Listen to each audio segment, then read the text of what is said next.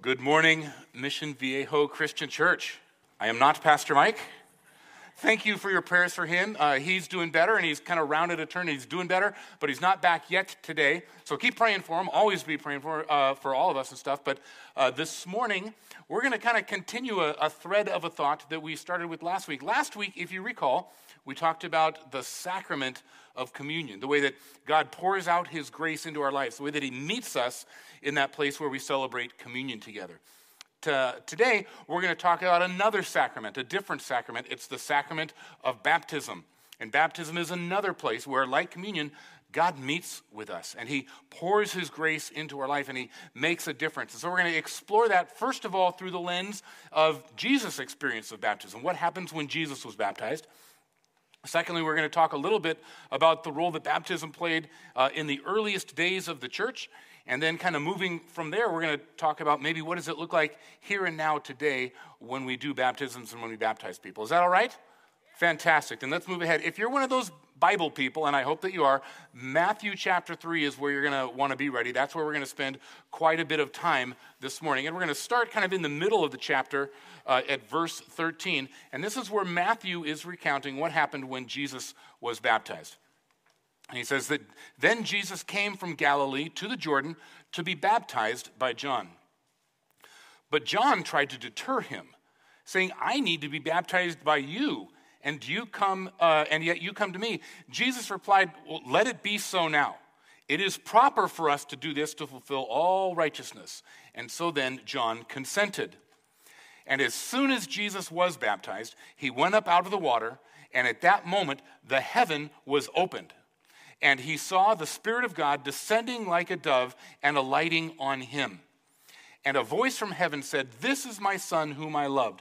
With him I am well pleased. There is a lot going on there. There's a lot taking place, and we want to make sure that we don't miss any of it that's important. In fact, there's something that I bet we just zipped right by that didn't capture your attention much, um, but it's actually very important to understand the significance of baptism. And it's way back at the top of that passage, so I'm going to just go back to it so we can see it.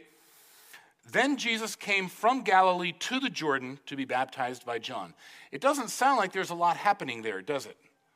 But if you're one of those geography people and you understand where Galilee is in relation to the Jordan, if you understand that Galilee, where Jesus was coming from, is way up at the north end of Israel, and that where John was baptizing people down near, uh, just out from Jerusalem a little ways, that's way down at the southern end of Israel. And so what we breeze across, hey, he went from Galilee to the Jordan, he walked seventy miles to get there. seventy miles. Something was going on that was worth his time, right? seventy miles would be like us saying, hey, we're, we've got a baptism coming up, and so we want you to walk from here, and we're going to do it down in San Diego. We'll meet you there.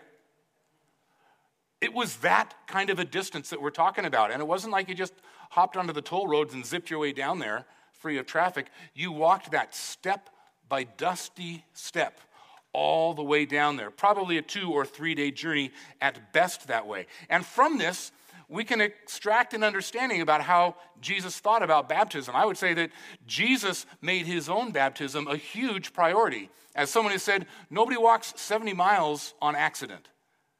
Jesus said, there's something happening down there just outside of Jerusalem. My cousin John is down there. He's baptizing people, and I want to be part of it. I want to be part of it bad enough that I'm going to I'm going to walk all the way down there uh, myself. And he invited his disciples to come along with him and to follow. It was of huge significance to Jesus. He made it a priority. And just by extension, for those of us who are followers of Jesus, here's a great life principle to live by. Ready? If it was important to Jesus, it should be important to us, right? It was important enough to Jesus to give that much effort to baptism. It ought to have some equal significance for us as well. And so maybe that raises the question a little bit. What was it that was taking place down there where John was baptizing people that was so that was such a priority for Jesus, that was so important for him? What was it that was going on that Jesus says, I am upending everything around me and I'm making a beeline for that so that I can participate in it? Well, to understand what was taking place, we're now going to go back to the beginning of that chapter where Matthew is describing to us what it's like where John is baptizing people, okay? So here we go, starting at the top of Matthew chapter three. It says, in those days, John the Baptist came preaching in the wilderness of Judea. And he was saying, repent, for the kingdom of heaven has come near. This is he who is spoken of through the prophet Isaiah. That is, John is the one who is spoken of through the prophet Isaiah, a voice of one calling in the wilderness, and prepare the way of the Lord and make straight paths for him. John's clothes were made of, of camel's hair, and he had a leather belt around his waist, and his food was locusts and wild honey, which, yes, that sounds weird, but stick with it. We're going to get back to that in a little bit. People went out to him from Jerusalem and all Judea and the whole region of the Jordan. Confessing their sins, they were baptized by him in the Jordan River. So all of these things are pl- taking place, and you probably saw some of the some of the highlights and stuff, but I want to hit that along the way, as Matthew describes John's baptism, the baptism that John was conducting, he hits really three key items of what were taking place, and we're going to see that these three ideas carry through the whole way. And the first one of this, it's the idea of belief. When people were coming out to be baptized by John, they were expressing their belief. And then they were uh, expressing their identification with John, what John was doing, and they were uh, I, expressing their own repentance from sin as well. And we're going to look at those kind of one each at a time. And the first one is this, with regard to belief.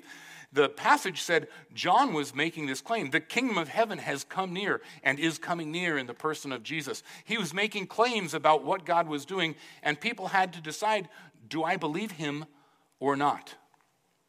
And it's right in that part of the passage, it describes John as this guy wearing camel hair and a leather belt and eating locusts and wild honey. And we, and we go, that's just kind of what, what odd details to include. Except for this, the people that are reading Matthew's gospel, his original readers, understand that description very clearly. That description of someone in camel hair, leather belt, locusts and honey, that resonates with them. In the same way it would resonate with you if I said, hey, I was in New York the other day, and this guy comes out of a phone booth, and he's got like these blue tights and a red cape and red boots and a big S on his chest. Like we would all understand, right? Oh, that's Superman. I get it. And then we'd all have to make a decision, do we believe that really was Superman or someone doing some kind of cosplay thing or whatever that is. But but the idea that his identity was conveyed by that description, it works the same way with the description of John the Baptist. That description of someone wearing camel hair and leather belt and locusts and honey is what he ate, that, that was the description of, of Elijah, the prophet, one of the great prophets of the Old Testament. The last of the great prophets that the, the Jesus followers looked towards to say, that was the one who spoke the word of God to us. And so Matthew presents John the Baptist as a prophet in the kind of in the tradition of Elijah, powerful, speaking for God, able to do signs and wonders, like with all of God's anointing upon him. There's this inherent claim that that's what's taking place out where John is preaching uh, outside of Jerusalem. And the people have to decide, do I believe he's really a prophet of God? Or do I think he's just some nut job who dresses weirdly and has a strange dietary regimen? And when they're coming out to be baptized by him, they're saying, they're expressing, no, I believe in this man, and I believe in the word and the message that he's speaking to us from the Lord. But it wasn't just that they believed him. And there's this other part that's like of, of identification. That is, when people came out and said, I want to be baptized, they didn't just say, I believe something good is happening here. They were saying, I want to identify with what's happening here. It's not just something happening here. I'm a part of it. This, I'm on board. I'm a part of what God is doing here. When I step into the rivers and I'm baptized, I am a part of what God is doing through John the Baptist. I want people to know it. There is an expression of belief. There is an expression of identification. And then the third one is, and it's again clear from the passage, it says they were repenting from sin. And that's really kind of twofold. On the one hand, it's people coming and acknowledging as they come to John to say, I'm here because I need to repent. I have done this, and I have done that, and I have done the other. And they confessed their sins and turned from them. I imagine some people were there a little bit longer than others because they had a little more to confess and repent of. But th- they were, they were repenting for specific sins, right? But beyond that, they were saying, it's not just the fact that I have committed some specific sins. It's I have I have a heart that's sinful. Before I actually act out and do anything, I have a heart that um, that I am unable to control by myself. I am drawn to sin. I am tempted towards sin. I'm an imperfect person, and I can't change that about myself. I need God to change that. And so I'm coming to this moment of baptism, baptism saying, I'm powerless to change my own heart, but I need, and I acknowledge that. I repent of the sin, but I need God to change me from the inside out. And that's what they were doing, expressing belief, identifying with what God was doing, and then repenting from sin. And so... Um, and so Jesus comes along. John's doing all this baptizing, all this is happen, happening, and Jesus comes and John says, whoa, hold on. As far, as far as belief goes, it's, it's not that you need to believe me, Jesus. I need to believe you. And John would say, look, Jesus, it's not that you need to identify with me. Like, we need to draw people to identify with you. Jesus, you've got this, you've got this all wrong. You don't, you, you have no sin to repent of. You're the only one here who does not have a sinful heart. You're the only one here who has not committed sinful acts. So, so this baptism, Jesus, it's all wrong for you. And Jesus says, no, John, you've misunderstood. It's, it's proper for me to do this, to fulfill all righteousness. Because on the one hand, he says, uh, from the statement of belief, I've got a redemptive work here to do, John, and I'm asking you to believe me that what God wants me to do is to step in and participate in this baptism as part of my saving work for all humanity. And John goes, okay. And, and with regard to identification, Jesus says, look, my whole mission on this earth, the reason I left a throne in heaven to come down and be on earth was so that I could identify with humanity. So I could not just say there's humanity out there, but to say I am amongst humanity and I participate with you and I live with you and I experience and I experience the joys and the griefs and the trials and the tribulations with you. Christ identifies with our humanity, and he says, and so that's why I'm here to be baptized. And with regard to the repentance, no, at that moment, Jesus had nothing to repent of. But as he steps in to be baptized, he's acknowledging the time's going to come where I am going to take on myself the sin of the whole world. All those things that I haven't done, Jesus says, the things that I haven't committed, all those, all, all the weaknesses and failures that you and I bring to the table, Jesus says, I am going to take those upon me and I'm going to be put to death for those. So in this moment of, of baptism, I am repenting of, indicating repentance for those sins because I will save the world from all of its sin. I am a stand-in for all humanity when I step into the waters of baptism. That's what Jesus meant, means when he says, it's proper for this to happen. And John says, well, okay, then let's do this. And they go ahead and they baptize him. Um, in fact, um, uh, yeah, so he baptized him. Uh, and so we see then, as Jesus comes in, he goes down into the water, something happens. And there's something about baptism that's powerful. One of the things that baptism does is that it expresses belief, identification, and repentance, as we said, but it also conveys just a beautiful, beautiful symbolism. Jesus comes to this moment, right? He and John have this little discussion about whether or not he's going to be baptized. John comes to this understanding, and then he goes to be baptized. Well, some of the power, some of the beauty of baptism is what happens just mechanically and going through the motions of baptism. Let's start with this. There's this moment in baptism where you're standing in the water and and you're able to just stand there if you want to, but you just release yourself and float back and you surrender yourself to the process and allow yourself, yourself to fall back into those waters, right? It's it's a beautiful representation of what it is to follow Jesus, of what it, of what it is to say, you know, I'm, if I want to, I can just stand here and not participate, but God, I'm just going to fall back and lean into and surrender to your saving grace, to your empowering love, to your healing strength. I'm just going to fall back, God, into anything and everything that you have for me and trust you with the results. That's one of the things that's happening with baptism, and that's why it's beautiful. That's one of the pieces of the symbolism that way. Uh, but there's another one too, and it's, it's I think fairly obvious. Um, it's the idea of cleansing, right? You step into the, you step in and you say, "I'm dirty. That my sin has stained me. I need to be cleaned." And so you go into the water, and the water cleanses, and you're raised up fresh and new and clean where you weren't before. This would have been especially important after a seventy-mile hike to get there with all the roads road grime and, and sweat and perspiration and everything else. It was time to be cleansed. But it wasn't just the physical cleansing. It's the spiritual and the uh, the spiritual cleansing, the cleansing of our soul from sin, that's symbolized by being into the waters and coming up fresh and clean in a way that we couldn't have got before. There, there's another one too, another piece of the symbolism that really makes baptism as powerful as it is. And it's the symbolism relating to death and life, right? When we're baptized, we, we go down into the water, and that and that signifies that there was an old person who we were. There was an old person who was before Christ, before salvation, before faith, before Jesus. And, and when we follow Jesus, we put that old person to death. And then God says, "When you, if you come to me, you, you're a new creature." That God raises up this old man who's dead. He gets left down at the bottom, and a new person rises up that's equipped and empowered and filled with the Spirit, ready to please God and live a life on mission with him. There's a, there's a death to the old and a rising to life that is new. That's powerful. And then through Jesus, we learn there's another kind of component of that, which I think is even more exciting. Jesus actually prophetically indicates what's going to be his experience, that he is actually physically going to be put to death. And that God, in his resurrection power, is going to raise him up into eternal life following that. And then, and and the lesson of Scripture is this, that Jesus teaches what happens to Jesus when he goes into the tomb and then is raised by resurrection power to new life that's eternal. He says that what happened to Jesus first, that happens to the rest of us later. When we're in the waters of baptism, one of the things that we're acknowledging is that the day will come, uh, short of Christ's return, the day will come where we, where these bodies will give out and we will pass away and we will die and we, we will be put in the ground.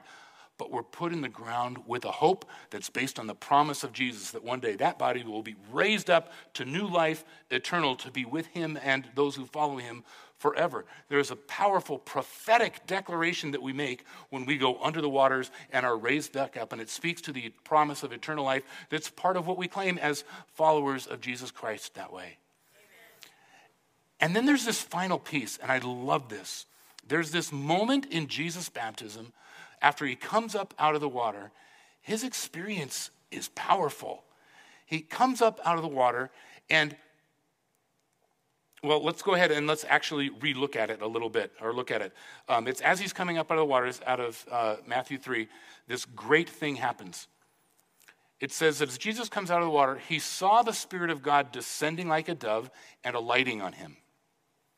And a voice from heaven said, "This is my Son, whom I love, and with him I am well pleased." I love that. Jesus gets this moment, right? In front of God and everyone, where the where God himself speaks out loud and says, "I love you. I'm so proud of you.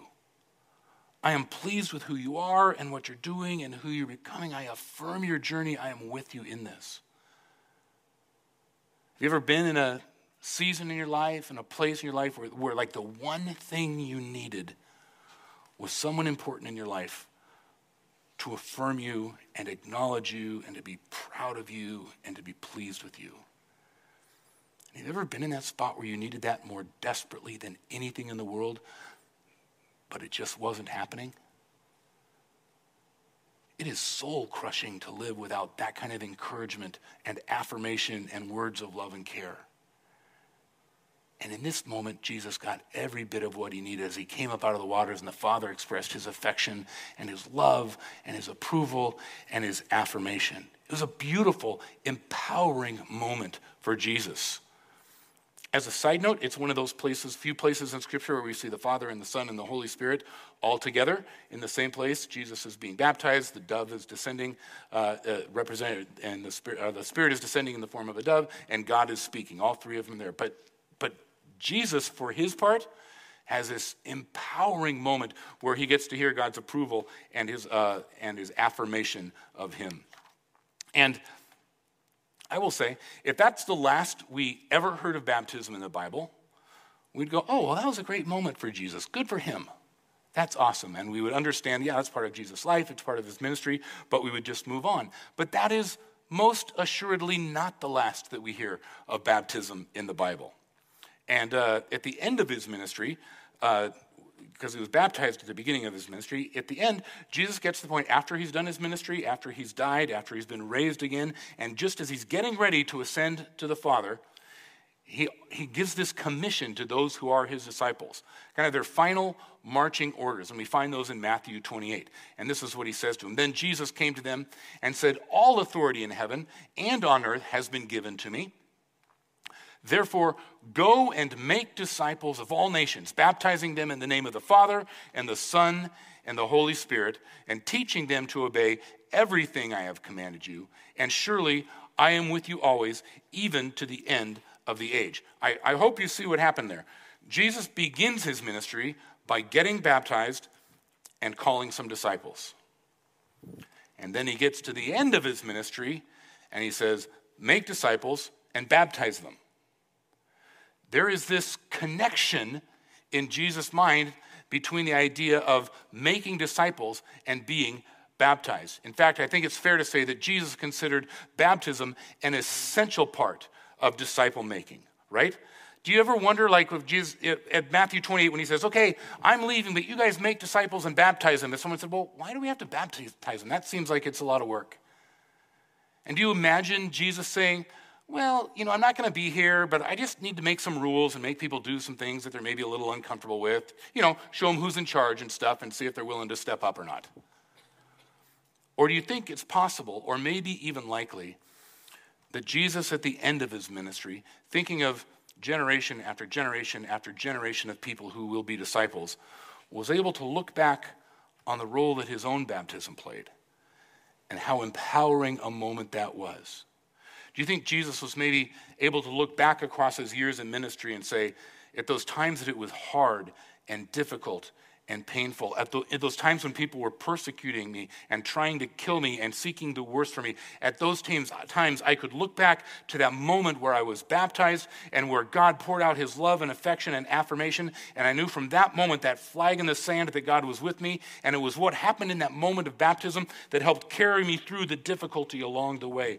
Do we think it's possible that Jesus, looking forward, thinking of the generations of disciples to come, would say, "You know what? There are going to be some difficult times for you as well. There's going to be some times when it's harder than you anticipated.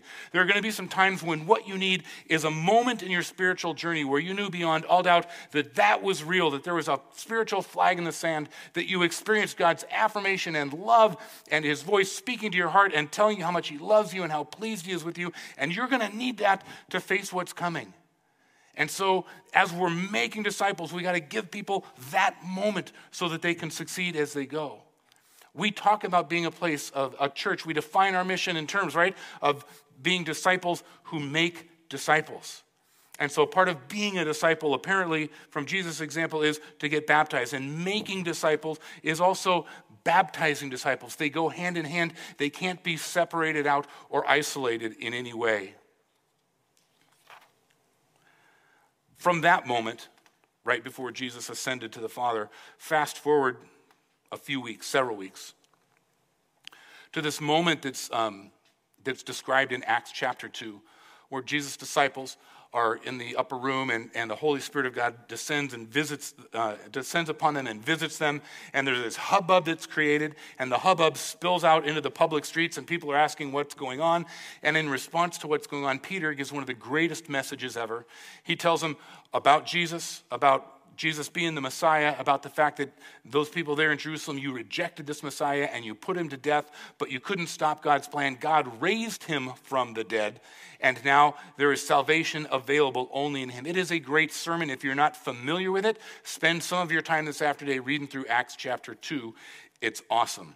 But at the end of that passage, after Peter has very clearly uh, presented the message of the gospel and who Jesus was and what his appearing means, this is what happened at the at the close of that message. It says, when the people heard this, they were cut to the heart.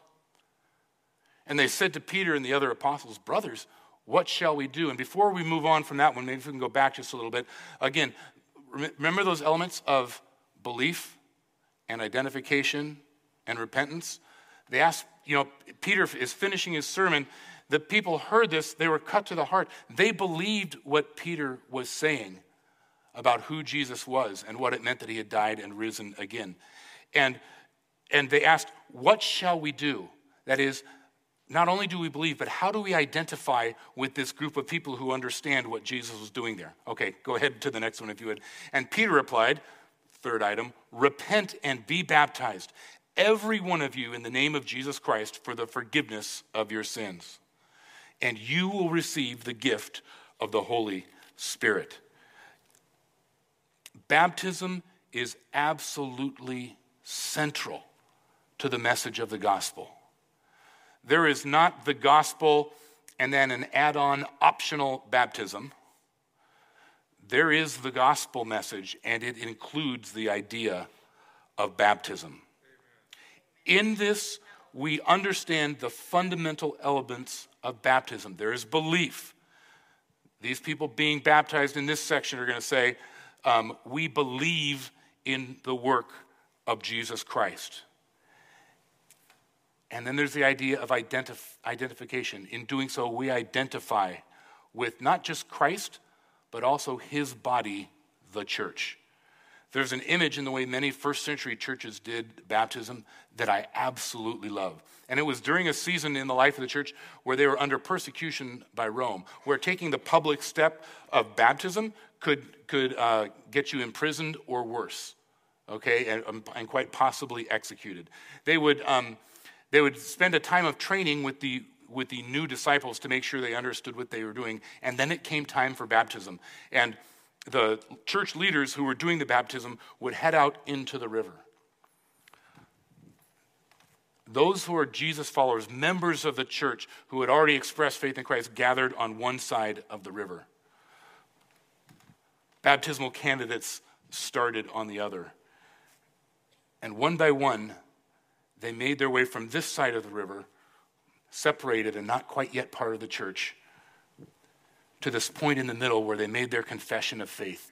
And they went under the waters of baptism. They rose up and expressed their hope in the resurrection. And then at that point, they were able to continue on to the other side and to symbolically and very powerfully join the, the family of believers who gathered them and greeted them and celebrated with them on the other side. That moment of baptism was a moment of powerful identification with Christ, but also with Christ's body, the church.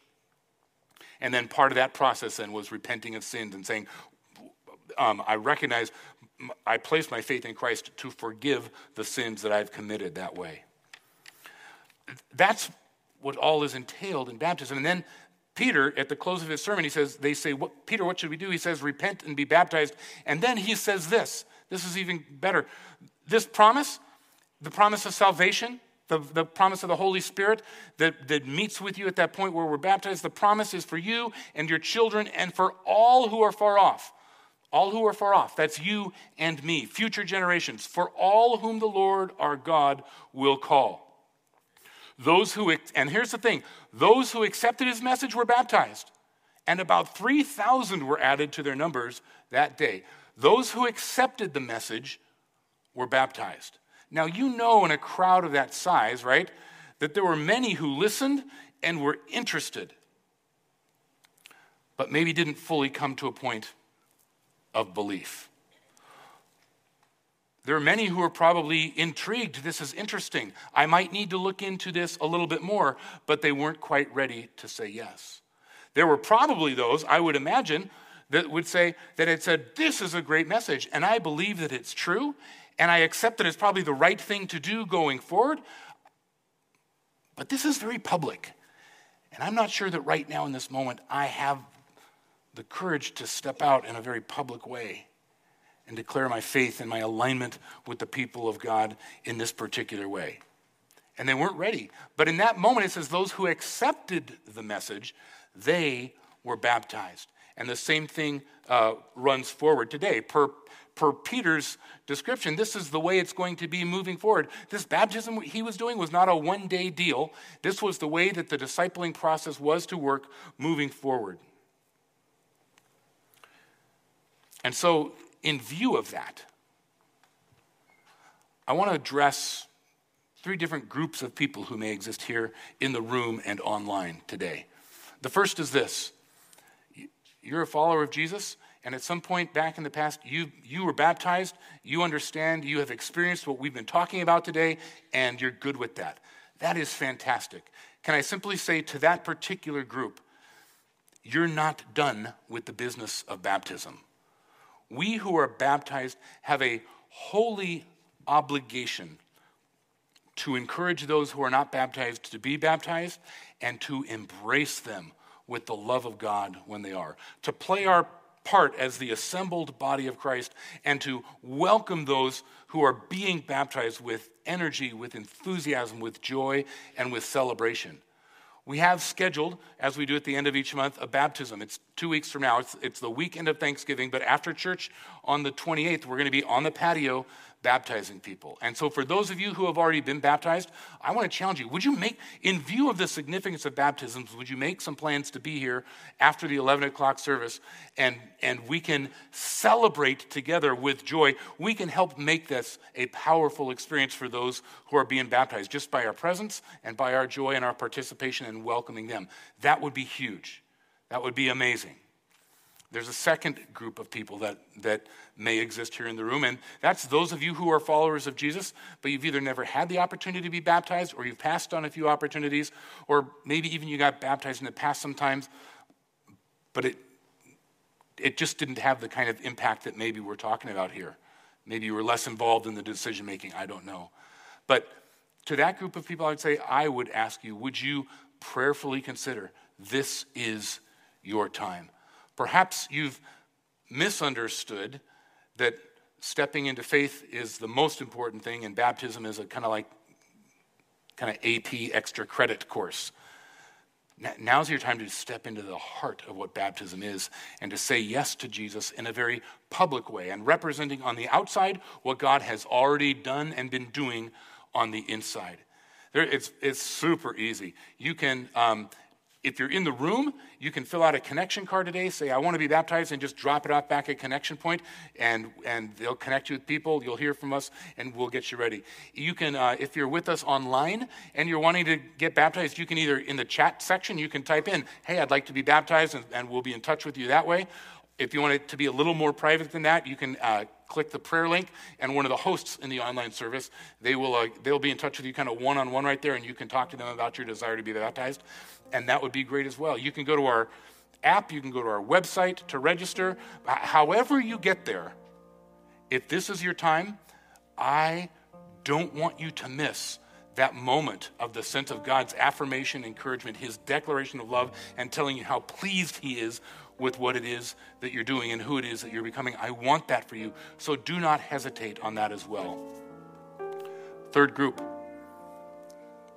you're, you're not a Christ follower at this point. There never has come that time where you've said, Jesus is my Lord and Savior. There's never been that time where you where you decided, I'm going to place my faith in him and believe that he is who he said he was.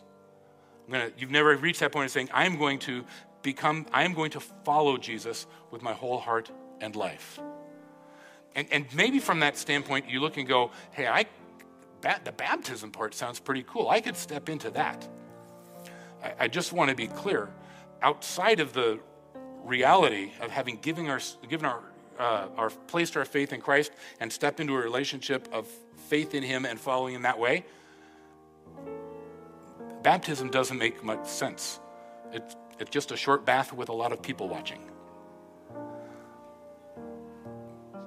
But maybe today is the day that before you move ahead to the step of baptism, it's time to get to the heart of the issue and say, is it time maybe first of all to place your faith in Jesus Christ, to make him your Lord, to step across the line of faith? You can do that in a simple way. It doesn't require a big loud prayer or a raised hand or a coming forward.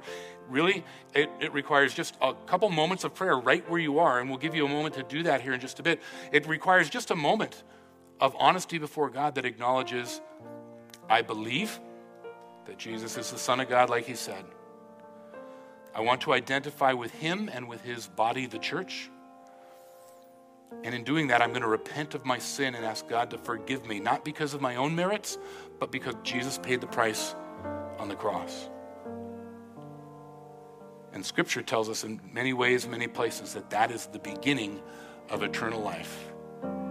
And on the strength of that moment of prayer and that moment of decision and that moment of placing our faith in Christ, we can launch into the experience of baptism and meet God's grace and presence and power there in an amazing way. And so here's what we're going to do for the next few moments. Okay? The band's going to be here. There's going to be some quiet and reflective music. If if you need to take this moment and declare to God your faith in him, by all means, do that here and now in those moments. Also, you're going to see some uh, passages of scripture up on the screen, some scriptures that re- relate to the uh, sacrament of communion. So in these moments that we share, there's communion elements in this, this kind of seat back in front of you there. Read, read and reflect on those scriptures. Take a moment. When the time is right for you, you can open those up. Receive that bread and the cup uh, as representations of the fact that Christ's body was broken for you, that his blood was shed for you, and that you went to identify and participate in that new covenant as well. And then when that few moments is done, um, we'll join together in one last song today, and we'll worship the Lord, and then we'll launch ourselves out into a really great day after that. So let's spend these first few moments reflective and full of prayer and seeking the Lord. Thank you so much for joining us at Mission Viejo Christian Church. Just know that we always have live services here every Sunday at nine and eleven a.m. We'd love to have you here, and we'll see you next time.